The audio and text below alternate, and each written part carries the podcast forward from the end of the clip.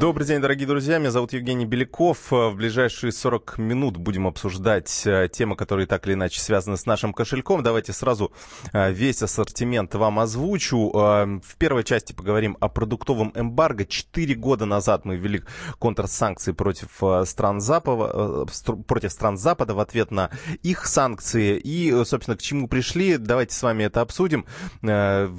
Чувствуем мы это давление или нет? Повлияло это как-то на наш выбор в магазинах, на наших, кошель... Э, на наших кошельках отразилось. А, давайте все это обсудим в первой части, но сразу назову темы, которые будем обсуждать а, чуть позже. А, там, может быть, вам будут более интересные э, темы. Роспотребнадзор рекомендует не работать в жару. А что вам начальник делает из-за погоды или праздников? Ну, в плане поблажек. То есть разрешает ли работать меньше, разрешает ли приходить на работу в шортах и так далее. Давайте э, это тоже обсудим обсудим. И, э, соответственно, обсудим, у кого в России самые высокие зарплаты. А, Все это в ближайшие 40 минут. Телефон для звонков в прямой эфир 8 800 200 ровно 9702. И э, телефон для сообщений в WhatsApp и Viber 8 967 200 ровно 9702. Ну, давайте сначала э, с такой серьезной макроэкономической темы начнем. Продуктивное эмбарго, так э, назвали э, э, вот то, что произошло 4 года назад. Ну, оно, с одной стороны, продуктовое, да, с другой стороны, оно и, ну, каким-то образом может быть продуктивное, да, как э, э некий э, симметричный ответ э, на э, санкции Запада, которые были нам объявлены.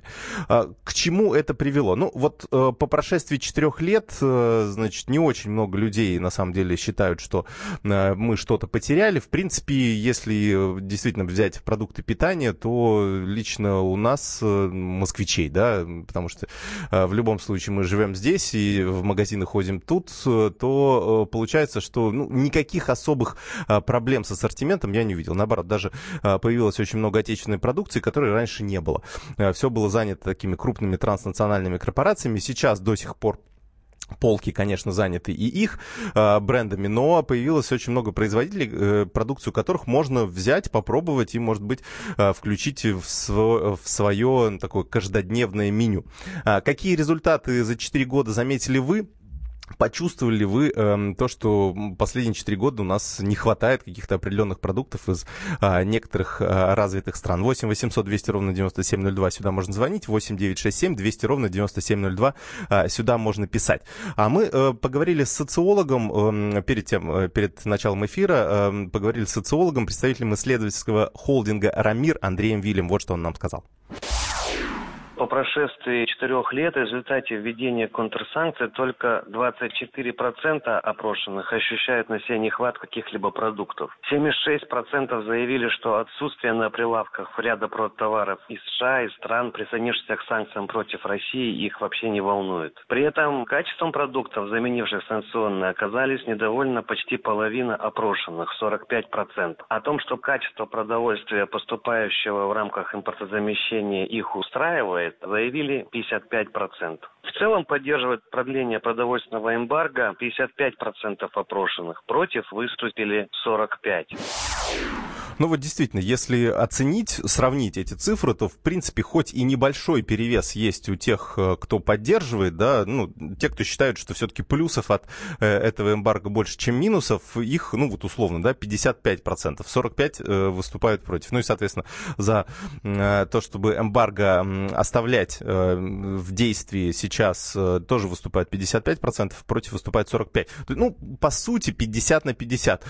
Честно говоря, я очень редко Э, вижу социологические опросы, где вот настолько коренным образом отличаются два мнения, а, ну, когда люди делятся ровно поровну.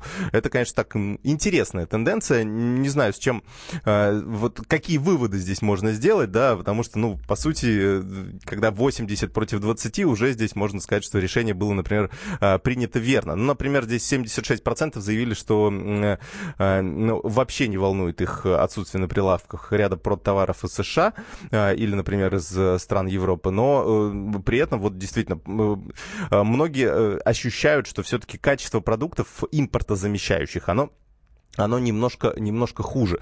Э, ну, лично я не заметил. Вот заметили ли вы, э, давайте тоже вопрос к вам, 8 800 200 ровно 9702. Э, ну да, это понятно, вы пишете стандартную шутку про белорусскую, про белорусское море, где обнаружилось много креветок. Да, это вот еще, один, еще одно побочное последствие этих контрсанкций, потому что, ну, действительно, бизнес, он лазейки находит всегда. Ну, не то чтобы всегда, и, наверное, бизнесу тоже всегда сложно, когда ты везешь фуру, например, товара или 10 фур какого-то товара, а потом, э, например, это происходит э, в, 2000, в августе 2014 года, и вдруг ты понимаешь, что граница закрыта, и тот товар, который ты купил и который рассчитывал продать в России и, соответственно, на этом заработать свои там 10, 15, а то и 20 процентов, ты не можешь этого сделать, потому что, ну, тебя не пускают, и вот все эти условные, там, не знаю, креветки или тем более скоропортящийся продукт, продукт, э, его приходится выкидывать, а потом еще бульдозером, э, ну, ты пытаешься найти лазейки, чтобы внутрь, э, внутрь страны попасть, попадаешь, но потом тебя ловят и бульдозером давят всю твою продукцию на глазах у телевизионных журналистов, которые потом это все транслируют. Это, то, то есть это такая большая комплексная проблема, что места на прилавках это, ну, только вот конец этой цепочкой. Если посмотреть, вот с чего все начиналось, это, конечно, такие большие трагедии, как я помню, в 2014 году были, особенно у тех организаций, которые как раз занимались постав поставкой тех продуктов, которые, э, которые попали э, в этот санкционный список. Поэтому, ну, здесь, здесь всегда э, решения политические, они отражаются на, на, на экономике, причем не только на крупном бизнесе, но и на нас с вами, потому что мы знаем, что э, скачок цен э, в тот момент тоже э, произошел. Э, у нас есть звонок. Э, добрый день, слушай слушаем вас.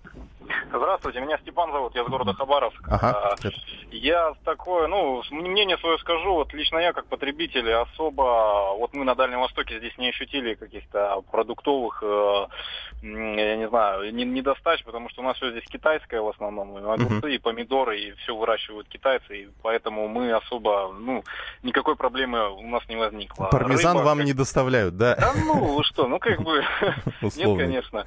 Не, ну может и доставляют или доставляли, но я как не являлся его потребителем, так, наверное, и не являюсь, возможно, в будущем, но как-то, не знаю, не, короче, не ощутили мы, вот лично я.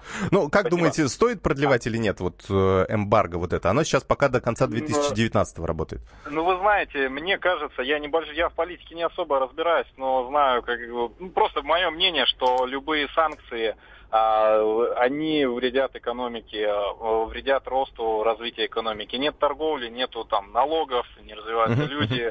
А, короче, да. спасибо. Это, это, это вредно. Да, спасибо вам большое. Я, кстати, вас абсолютно поддерживаю. У меня тоже такой же либеральный подход к экономике, потому что, ну, действительно, дружить всегда выгоднее, чем ссориться. Это доказывает, например, у нас вот в ближайшие, в ближайшие дни будет передача, посвященная как раз Э, юбилею, да, такому печальному юбилею войны с Грузией, да, десятилетнему, и у нас будет большая программа, и мы э, перед этим оценивали вообще, как, э, как изменились наши экономические отношения за последние годы. И мы видим, что товарооборот за э, вот несколько лет, он увеличился в разы.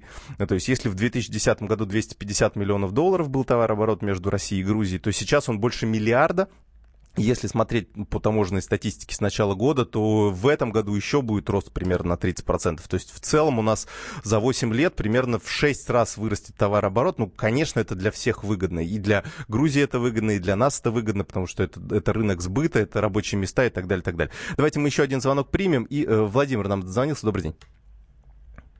Добрый день. Да, слушаем вас. Ну, я хочу по санкционным продуктам сказать. Вот я живу в Бийске. Ага. И я, например, поддерживаю санкции против uh-huh. тех стран, которые против нас ввели санкции.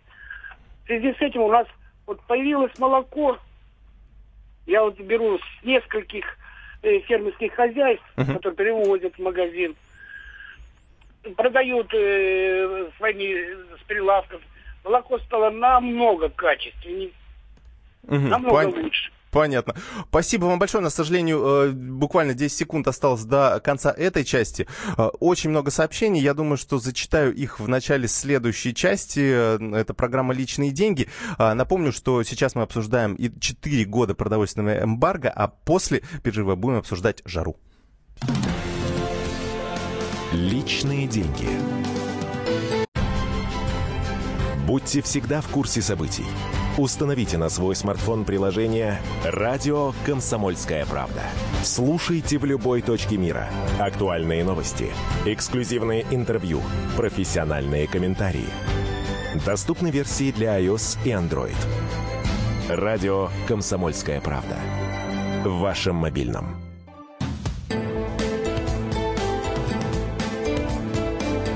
Личные деньги. Так, продолжаем наш эфир, дорогие друзья. Давайте я быстро зачитаю ваши сообщения и потом перейдем к другой теме. Ну, хочу прокомментировать то, что нам сказал э, один из наших слушателей в конце предыдущей части. Ну, здесь вот действительно, э, я, с одной стороны, придерживаюсь либеральных э, отношений между государствами в плане экономики, потому что это важно, повторюсь, дружить всегда выгоднее, чем ссориться. Но иногда, конечно, стоит на какой-то промежуток времени закрыть собственный внутренний рынок по каким-то категориям товаров э, можно закрыть полностью, э, ну, это такой слишком радикальный шаг. Можно а, закрыть с помощью таможенных пошлин. То есть, в принципе, не закрыть, но так прикрыть дверку для того, чтобы а, сократить количество э, товара, поступающего из-за рубежа. Если он создает реальную конкуренцию, ну, конкуренцию в плохом плане, да, когда крупные транснациональные корпорации просто вытесняют всех а, наших условных, например, молочников с рынка, и те просто физически не могут развиться, потому что понятно, что конкурировать конкурировать с огромной корпорацией очень и очень сложно. Для этого сначала нужно, э, ну, как-то обрасти мышцами. Вот за эти 4 года наши производители, э, я э, очень надеюсь, и в принципе статистика об этом тоже говорит, они немного окрепли. Стоит ли им дальше помогать или в принципе уже сейчас нужно выводить ну, как-то ослаблять эти санкции и, соответственно, эм, э, увеличивать конкуренцию на рынке для того, чтобы наши производители, они же тоже те еще жуки, да, те еще хитрецы, они тоже начнут э, в какой-то, понимая, что у них э, нет эм, конкуренции такой серьезной со стороны мировых производителей, они могут уже дальше, ну, и цены чуть побольше, эм, побыстрее поднимать, и с качеством немножко химичить и так далее, и так далее. Поэтому здесь, ну, очень много нюансов. Давайте зачитаю ваше сообщение. Здесь очень много любопытных. У нас не, э, нет продуктов, не продуктов, а денег не хватает. Продукты с 2014 года подорожали на 50%. Алексей нам пишет, вот я, кстати, вам, Алексей, сразу зачитаю сообщение другое. Дефицита не ощущается, более того, я ловлю акции с помощью приложения, могу сказать, что за 4 года ничего из корзины не подорожало. И небольшой бонус, пиво Гиннес импортное за 4 года подешевело на 20-25%. Это Сергей из Москвы пишет. Вот э, я здесь всегда очень, ну так, сложно воспринимаю вещи, когда люди говорят, что, ну, реально реально продукты подорожали на 50%. Не, не могу сказать. Вот я четко с калькулятором не считал.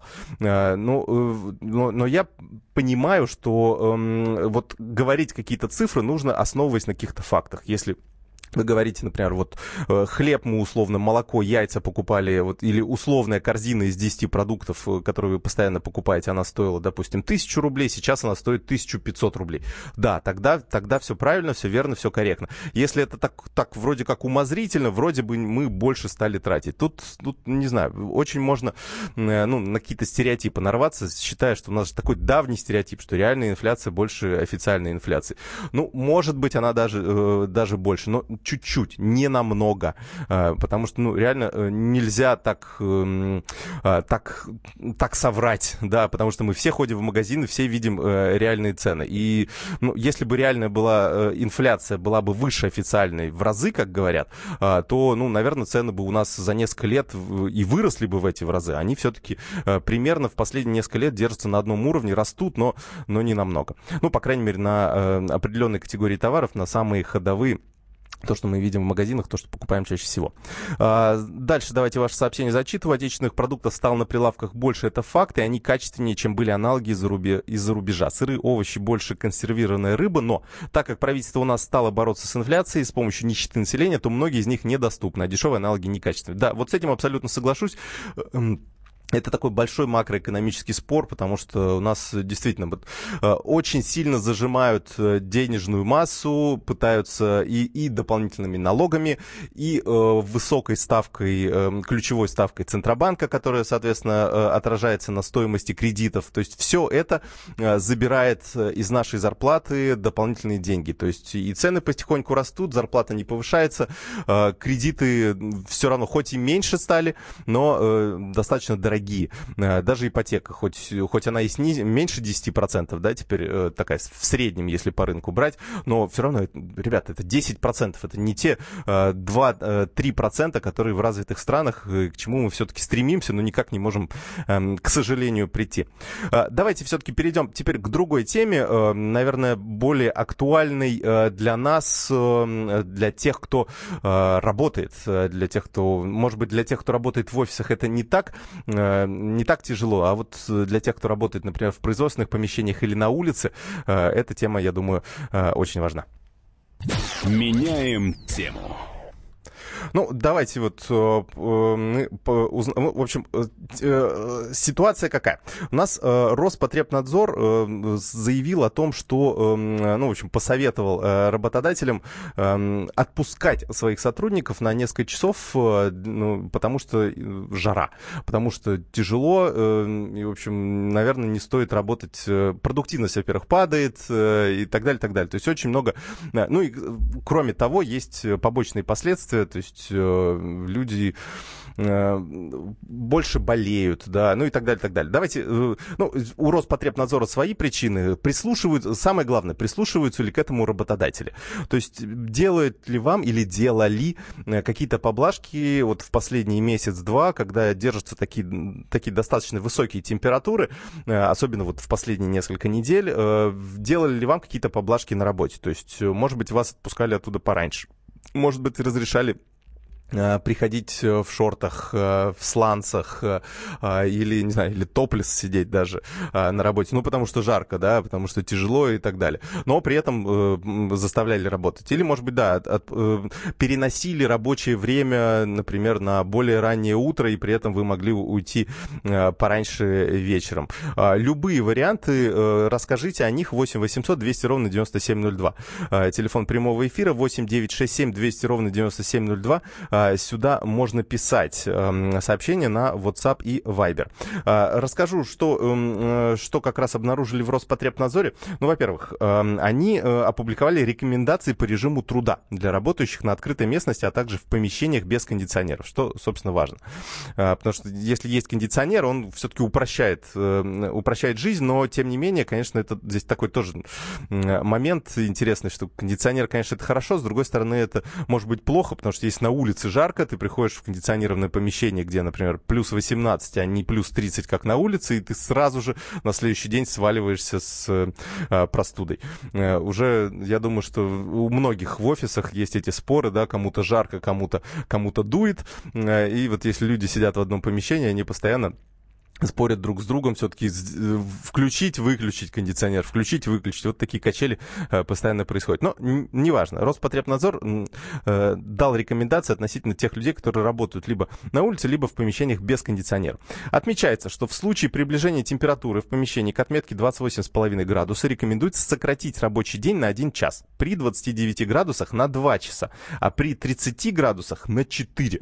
Я не знаю, что, что должно произойти, когда там будет уже 32-33 33 градуса, например, можно вообще, мне кажется, не, не выходить на работу. Сразу вспоминаются школьные годы, когда можно было э, в школу не ходить, если, например, э, температура опустилась ниже 30 градусов. Я помню, что тогда еще были сообщения по радио, э, что школьники, все, не ходите. И мы не шли в школу, очень, очень этому радовались. Или, например, через пургу проходишь, доходишь до этой школы, а потом приходишь, и тебе говорят, а, а зачем? Сегодня же не будет уроков, зачем ты пришел? И ты как дурак один потом э, опять сквозь эту пургу идешь обратно. Вот, но, в принципе, радуешься, конечно, да, что, что учиться не надо, но при этом понимаешь, что зря, зря так страдал и геройствовал. А, ну, давайте э, э, на улице, зачитаю ваше сообщение. А, на улице на жаре монтируем рекламу полдня и нормально. О, вот, кстати, полдня, значит. Ну, интересно, вы э, целый день до этого работали или, или все-таки э, или все-таки всегда по полдня? Э, Саратов Георгий нам пишет. Оборонный завод в цехе плюс 34. С ума сойти. Металлообработка, токарные станки иногда отпускают на час пораньше. Это зависит от выполнения плана или настроения начальства. В начале лета было тяжеловато, сейчас все привыкли. Слушайте, ну хорошо хотя бы, что отпускают, но реально при, при плюс 34, если верить Роспотребнадзору, мне кажется, вообще можно на, на 5-6 на 6 часов только выпускать, не больше. Ну, продолжим эту тему через пару минут.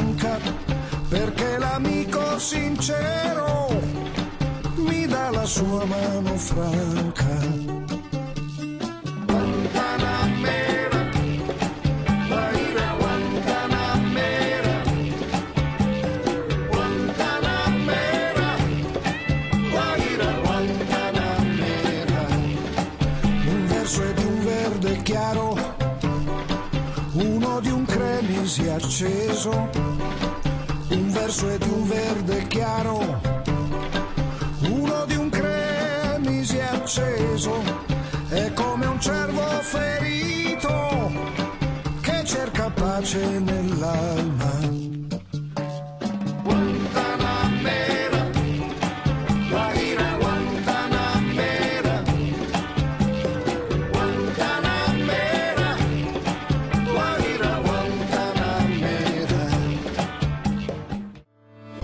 Главное аналитическое шоу страны.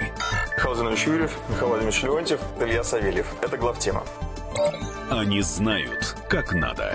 Мы несем свою миссию выработать мысль о том, как должно быть. Программа «Главтема» на радио «Комсомольская правда». Слушайте в прямом эфире каждый четверг с 20.00 по московскому времени.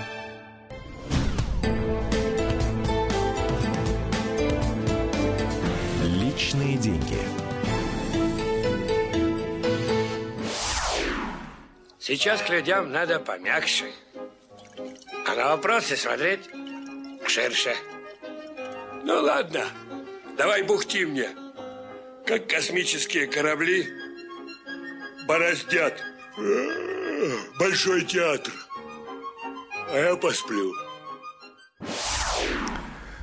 Сейчас я побухчу, наверное, немножко э, напомню про э, то, что говорил нам Роспотребнадзор, э, то, что рекомендует Роспотребнадзор нашим работодателям, а из ваших сообщений узнаю, насколько работодатели прислушиваются к этим данным. Вот я, кстати, интересную цифру нашел как раз в тему того сообщения, которое вы написали в конце предыдущей части. По данным Роспотребнадзора, работа при температуре воздуха более 32,5 градуса является опасной. При такой температуре не рекомендуется проводить проводить работу на открытом воздухе, поэтому следует изменить порядок рабочего дня и перенести работу на утреннее или вечернее время, отмечает ведомство. А у вас, э, вот как раз э, то, что нам слушатели Саратова Георгий э, писал, что в оборонном заводе работают в цехе при плюс 34 градусов. С ума сойти. А, похожее сообщение из Уссурийска. Работаем в цеху, температура поднимается до 34-35 градусов и начали выдавать по пол-литра газированной воды в день. Ну, такой сразу хочется сказать, как говорится, отщедрот рот э, отжали работодатели у вас, конечно, потому что тот же Роспотребнадзор говорит о том, что э, в такую температуру нужно как минимум пол-литра в час выпивать. Ну, не минимум, да, но примерно пол-литра в час выпивать, потому что э, потеря влаги идет гигантская, и, конечно, нужно Нужно восстанавливать эти потери. А, с каждым годом будем угорать все больше, таков прогноз ученых, пишет Константин. И еще одно сообщение. Работаю на авиационном производстве. В цехах аж до 37 градусов было. Нас отпускали на час-два раньше и разрешили приходить к 7, видимо, к 7 утра. Слушайте, да, но это действительно нечеловеческие условия. В таких, в таких случаях ну, работодателю нужно ну, плевать просто на какие-то планы, на что-то еще. А, и действительно здесь, ну, это даже в плане сохранения кадров правильно, потому что если вы сейчас э, людей э, загубите таким образом, ну, то есть, кто, ну, действительно опасно, э, то, ну, просто некому работать. Здесь работодатели обязаны просто каким-то образом реагировать и хотя бы так, хотя лучше все-таки, ну, как-то делать, делать условия труда более приемлемыми, ну, для, хотя бы, чтобы в цехах не повышалась так, так сильно температура, я не знаю, там, вентиляцию ремонт, как-то улучшить, модернизировать, ну, неважно, но, по крайней мере, это, это, конечно, такая, такая очень, очень серьезная задача, и э, на это нужно внимание обращать. Не зря Роспотребнадзор это сообщение и выпустил. Но, тем не менее, у нас, я думаю, что жарких дней осталось не так уж много. Все-таки уже близится середина августа, поэтому а, вполне может быть, что уже сейчас тема будет не такой актуальной, а вот тема зарплат будет актуальной всегда. Вот э, к этой теме мы сейчас э, давайте и перейдем. Я вас сразу могу отправить на сообщение, которое опубликовано у нас в разделе экономики, экономика на сайте kp.ru. Там как раз мы посмотрели исследование Росстата э, за последний год, и там выяснились очень интересные детали о том, у кого в России самые высокие зарплаты. Ну, э, сразу начну с основных цифр. Ну, во-первых, давайте, кстати, вопрос сразу вам задам, уже третий на сегодня. Ну, на этом завершим нашу, нашу, э, нашу интерактивную э, деятельность э, сегодня. 8 800 200 ровно 9702, телефон прямого эфира. А вопрос, который я хочу вам задать, э, выросла ли у вас зарплата за последний год?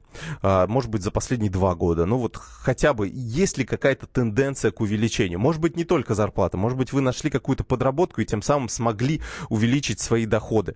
Э, ну, потому что мы видим, что расходы у нас все равно так или иначе растут, э, и коммуналка постоянно растет, и бензин дорожает, то есть тратить нам приходится э, больше. Но вот как вы э, работаете над тем, чтобы повышать свой заработок? И э, получается ли это у вас, э, получилось ли у вас зарабатывать больше за последний год? Напишите или позвоните 8 800 200 ровно 9702, телефон прямого эфира, 8 967 200 ровно 9702, сюда можно писать сообщения в WhatsApp и Viber.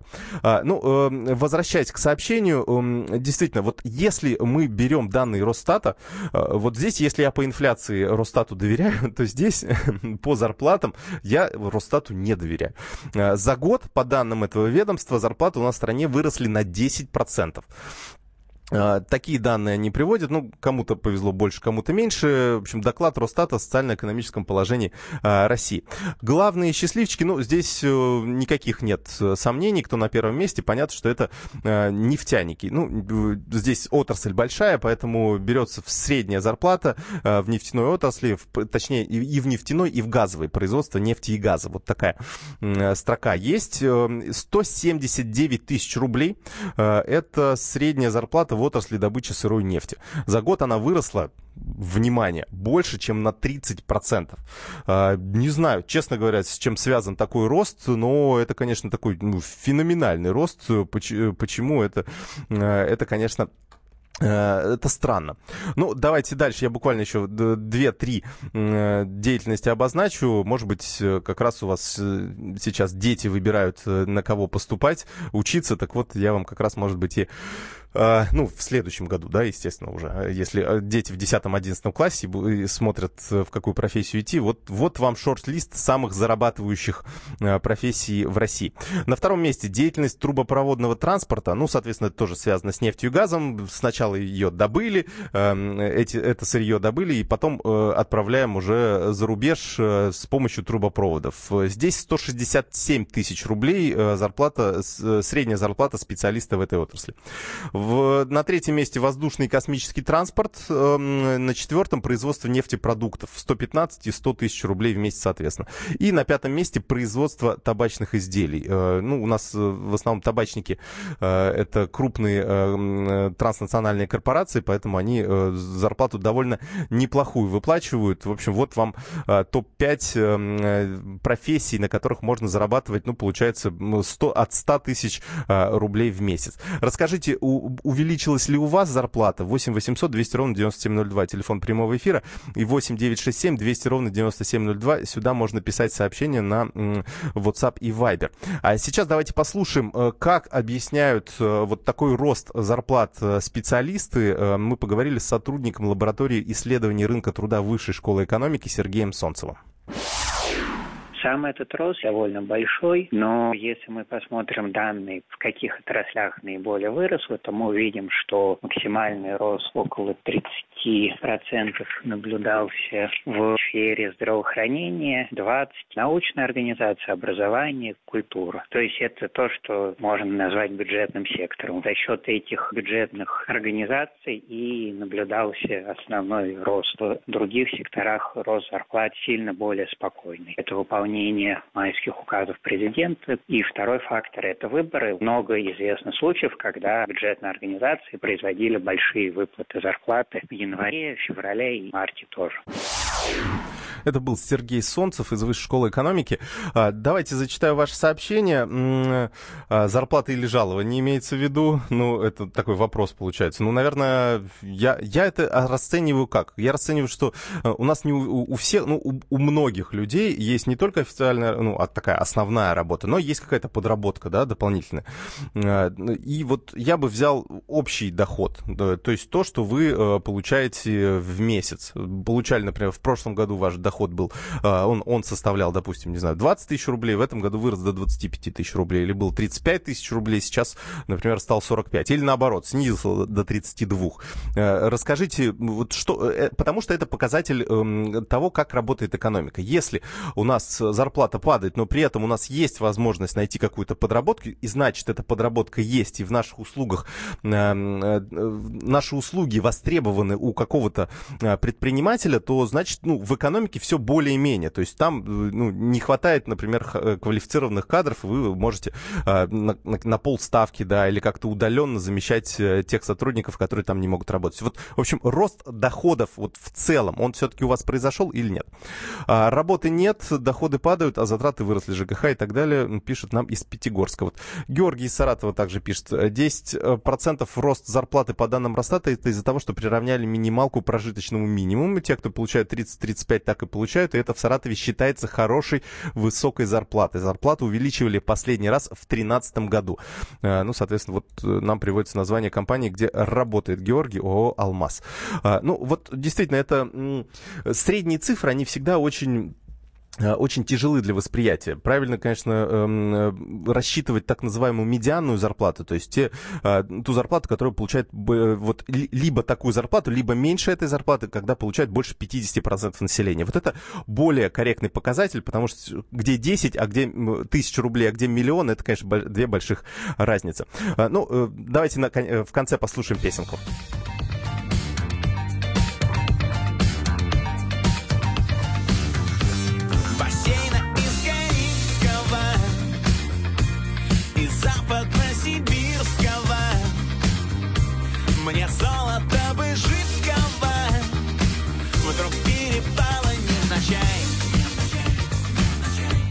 Я торговался пирами С такими же вампирами И связь имел бы с силами И в пробках больше не стоял. Все, что захочешь, земля выручай черное масло Качай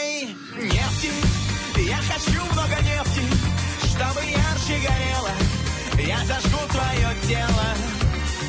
Нефти Надо много мне нефти Чтобы сильно горело. Я зажгу твое тело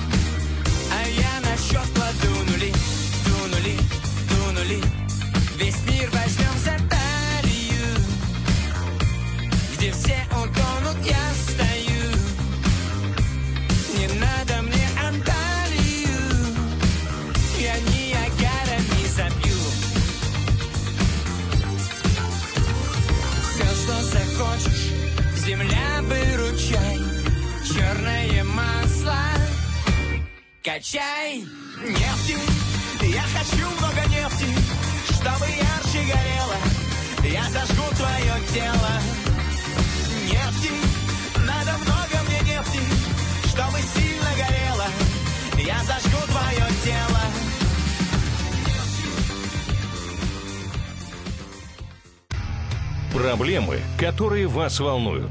Авторы, которым вы доверяете. По сути дела, на радио «Комсомольская правда». Николай Стариков. По вторникам с 7 вечера по московскому времени.